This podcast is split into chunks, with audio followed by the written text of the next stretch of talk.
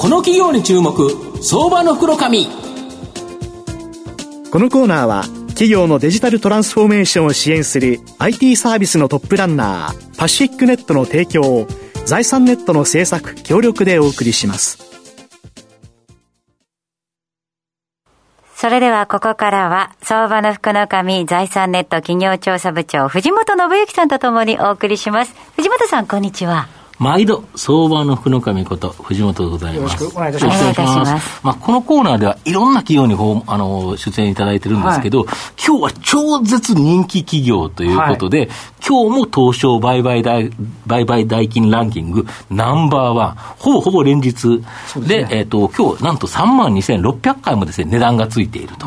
いうですね、超絶人気企業をご紹介したいと思います。今日ご紹介させていただきますのが、証券コード6920、東証プライム上場、レーザーテック代表取締役社長執行役員の岡林修さんにお伺いおお教えられてます。岡林さん、よろしくお願いします。よろしくお願いいたします。しますレーザーテックは東証プライムに上場しており、現在株価2万435円、1単位204万円少しで買えるという形になります。まあ、レーザーテックといえば、時価総額が1兆9000億を超え、連日、まあ、今日もなんですけど、東証プライムの売買代金ランキングトップで、まあ、リスナーの皆さんにも、まあ、名を聞かない日はないというふうな企業だと思います。そのレーザーテック、横浜市港北区、新横浜に本社があるグローバルニッチトップ、えスピード開発、ファブライト、この3つの戦略で、まあ、世界で活躍する企業という形になります。まあ、今御社、御社ご紹介したように、グローバルニッチトップ、スピード開発、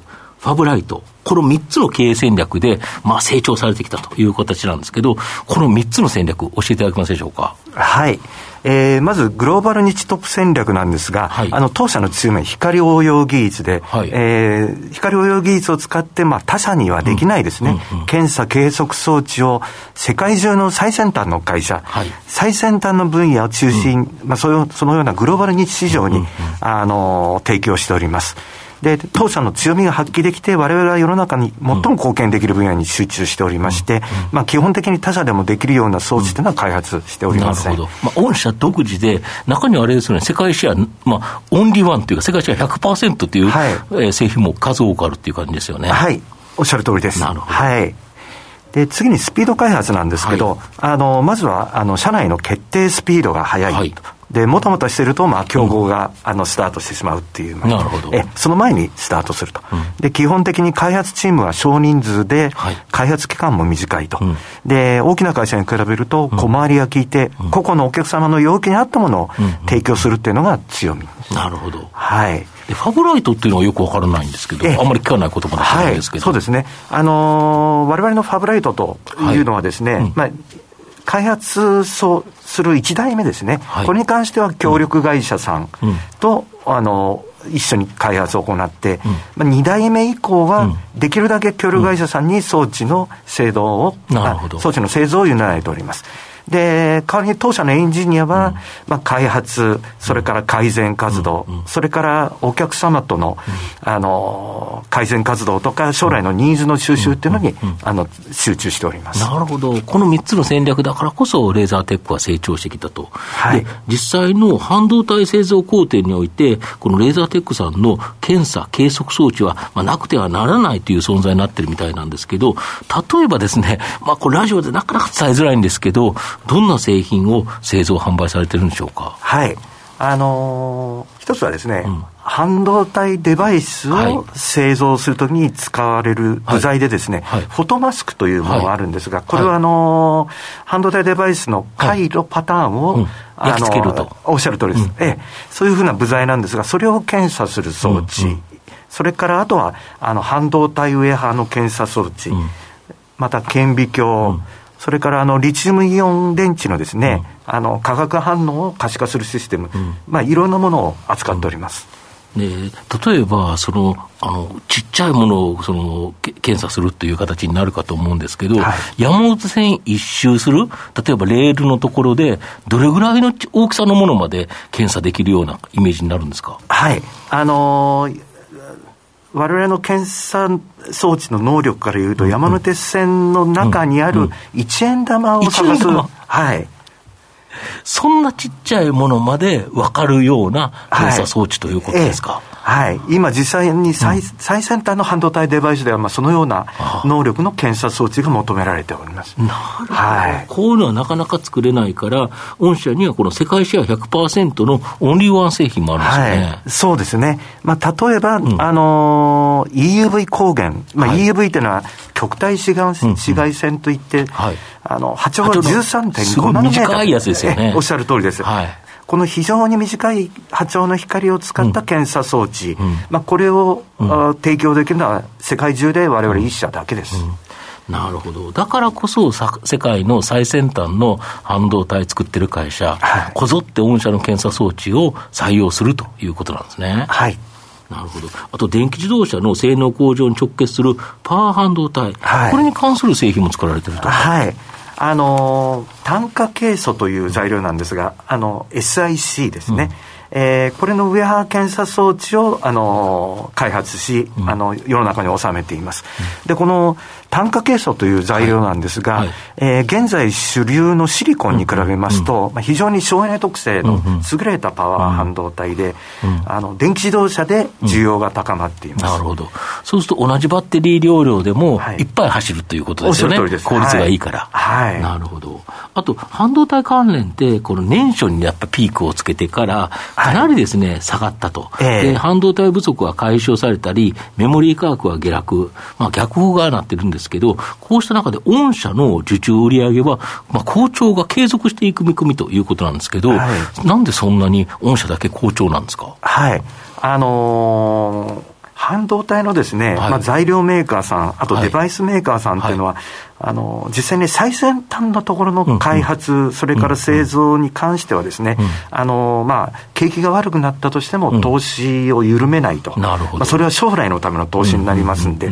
そういう意味でですね、あの不景気の状況、ちょっと景気が悪くなった状況でも、あの投資を行う最先端の部分ですね、われわれはそこに対して非常にあの多くの製品を収めてて、そこの売り上げも大きいということで、あの影響としてはそんなに受けてないっていうのが現状です。なるほど。で、今後やっぱますますこの半導体が微細化っていうか、細かく線が細くなっていくと。はい。そうすると、やはり御社のこの検査装置、必要不可欠ということですか？そうですね。あの、おっしゃる通りに、今後、また半導体がさらに微細化が、あの、進んでいくという。まあ、そうすると、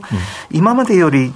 より小さい血管とか、うん、まあ、ゴミですね。なるほど。今までは山本線で1円玉だったのが、はい、1円玉からもっとちっちゃいものになる、ね、ということですか？ええ。ー、そういう血管なりゴミが、うん、あの、半導体のブドウ板に影響するということで、うん、そういうものも実際に検出、捉えなきゃいけないということで、これは当社がまさに得意とする分野で、まあ、他社が真似できない分野ということでですね、あの、そういう意味でおかげさまで必要不可欠と。いう位置づけになってきております。なるほど、御社の今後の成長を引っ張るもの、改めて教えていただきたいんですが、はい、やはりあの今後もさらにですね、はい、あの検査、検測装置として、高度な要求が出てくる半導体向け、まあ、ここの市場っていうのに、はい。まあ、我々期待しているところです。うんうん、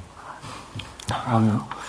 えっと、今、ちょっと専門的な話で、あのもうちょっと深いく、今、5ナノぐらいが一番ピークな感じですか、量産。量産としては5ナノメーターの,、はい、あの半導体デバイスが量産、はい、でで3ナノぐらいが、はい、この、あのー、この今年のですね、はい、2022年の後半からは3ナノメーターの量産が、あの複数社でスタートすると。スタートするということですか？はい、で、あの今そのあの、衛星メール、まあ、UV の装置作ってるところとしては、はい、今、2ナノにもあの研究開発を進めていってると思うんですけど、はい、このあたりの、あの、なんて、引きっていうんですかね、はい、ムードというんですか、えー、いかがですか？そうですね、はい、もうすでに、あのー、半導体のロードマップというのがありまして、2025年にはおっしゃったような2ナノメーターの量産が始まって、さらに2027年には2ナノメーター以下の、まあ、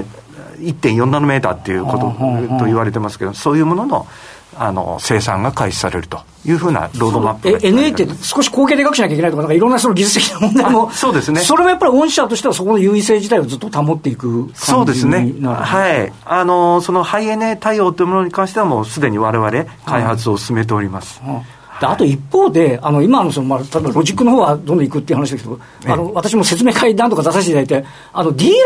ブの方が、あの微細化が始まるというふうにも言われていますよね、はい、こちらの方の現状っていうのはいかがなんでしょうか、あの D ラムの方でもですね、先ほど話に出てきました EUV リソグラフィーっていうのを、すでにあの投入している会社もいらっしゃいます。はい。ということは、まああのね、これこれまではあの少しメモリーが積層化してた部分があったと思うんですけど、これやっぱり微細化の方があのメモリあの D ラムとしても性能上がっていくっていう話に、お客様としてもつながっていくって話なんですかね。はい。あの、難度フラッシュメモリーの方が、難度そうですね、でも D ラムはなかなかそうではない。D ラムのは、まあ、さらに微細化っていうのが今後も進んでいくというふうに考えられます。はい。ちなみに、あの、競合っていまだにまだ出てこない競合はですね、アメリカに KLA という、はい、非常に規模の大きい会社、M&A を繰り返して大きくなった会社があります。まあ、そこが、はい、あの、唯一の競合と言っていいかと思います。まだ、まだどうですか？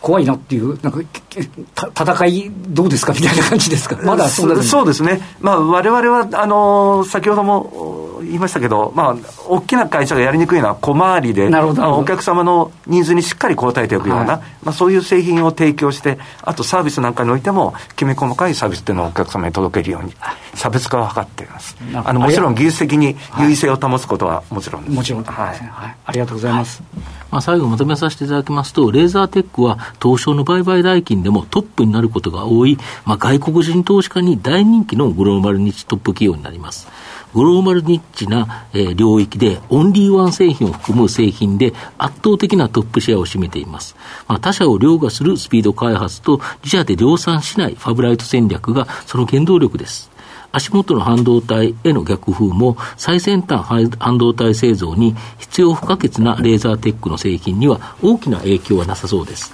今年今後もグローバルニッチトップ企業としてさらなる成長を期待できると思います。じっくりと中長期投資で応援したい相場の福の神のこの企業に注目銘柄になります。今日は証券コード6920東証プライム上場レーザーテック代表取締役社長執行役員岡林修さんにお越しいただきました。岡林さんありがとうございました。どうもありがとうございました。藤本さん、今日もありがとうございました。どうもありがとうございました。企業のデジタルトランスフォーメーションを支援する IT サービスのトップランナー、東証スタンダード証券コード3021パシフィックネットは、パソコンの調達、設定、運用管理からクラウドサービスの導入まで、企業のデジタルトランスフォーメーションをサブスクリプションで支援する信頼のパートナーです。取引実績1万社を超える IT サービス企業、東証スタンダード証券コード3021パシフィックネットにご注目ください。この企業に注目、相場の袋紙。このコーナーは、企業のデジタルトランスフォーメーションを支援する IT サービスのトップランナー、パシフィックネットの提供を、財産ネットの制作、協力でお送りしました。